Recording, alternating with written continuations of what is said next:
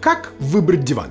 Здрасте, здрасте, здрасте, с вами декоратор Марат К. И сегодня я расскажу о том, как выбрать правильный диван или не выбрать неправильный. Великий Сальвадор Дали в своем знаменитом диване Губы увековечил губы любимой жены Галы.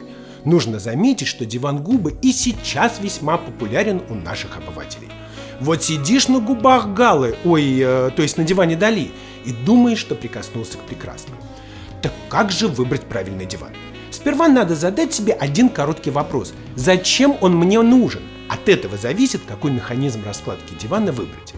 Если диван нужен для просмотра фильмов, то механизм раскладывания не имеет значения или вообще не нужен.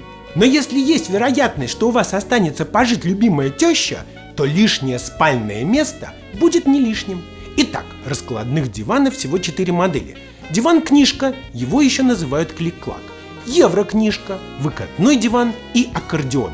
Раскладывается все просто. Нужно за что-то потянуть или на что-то нажать. Еще один нюанс – это поддон, там, где можно хранить белье или любовника.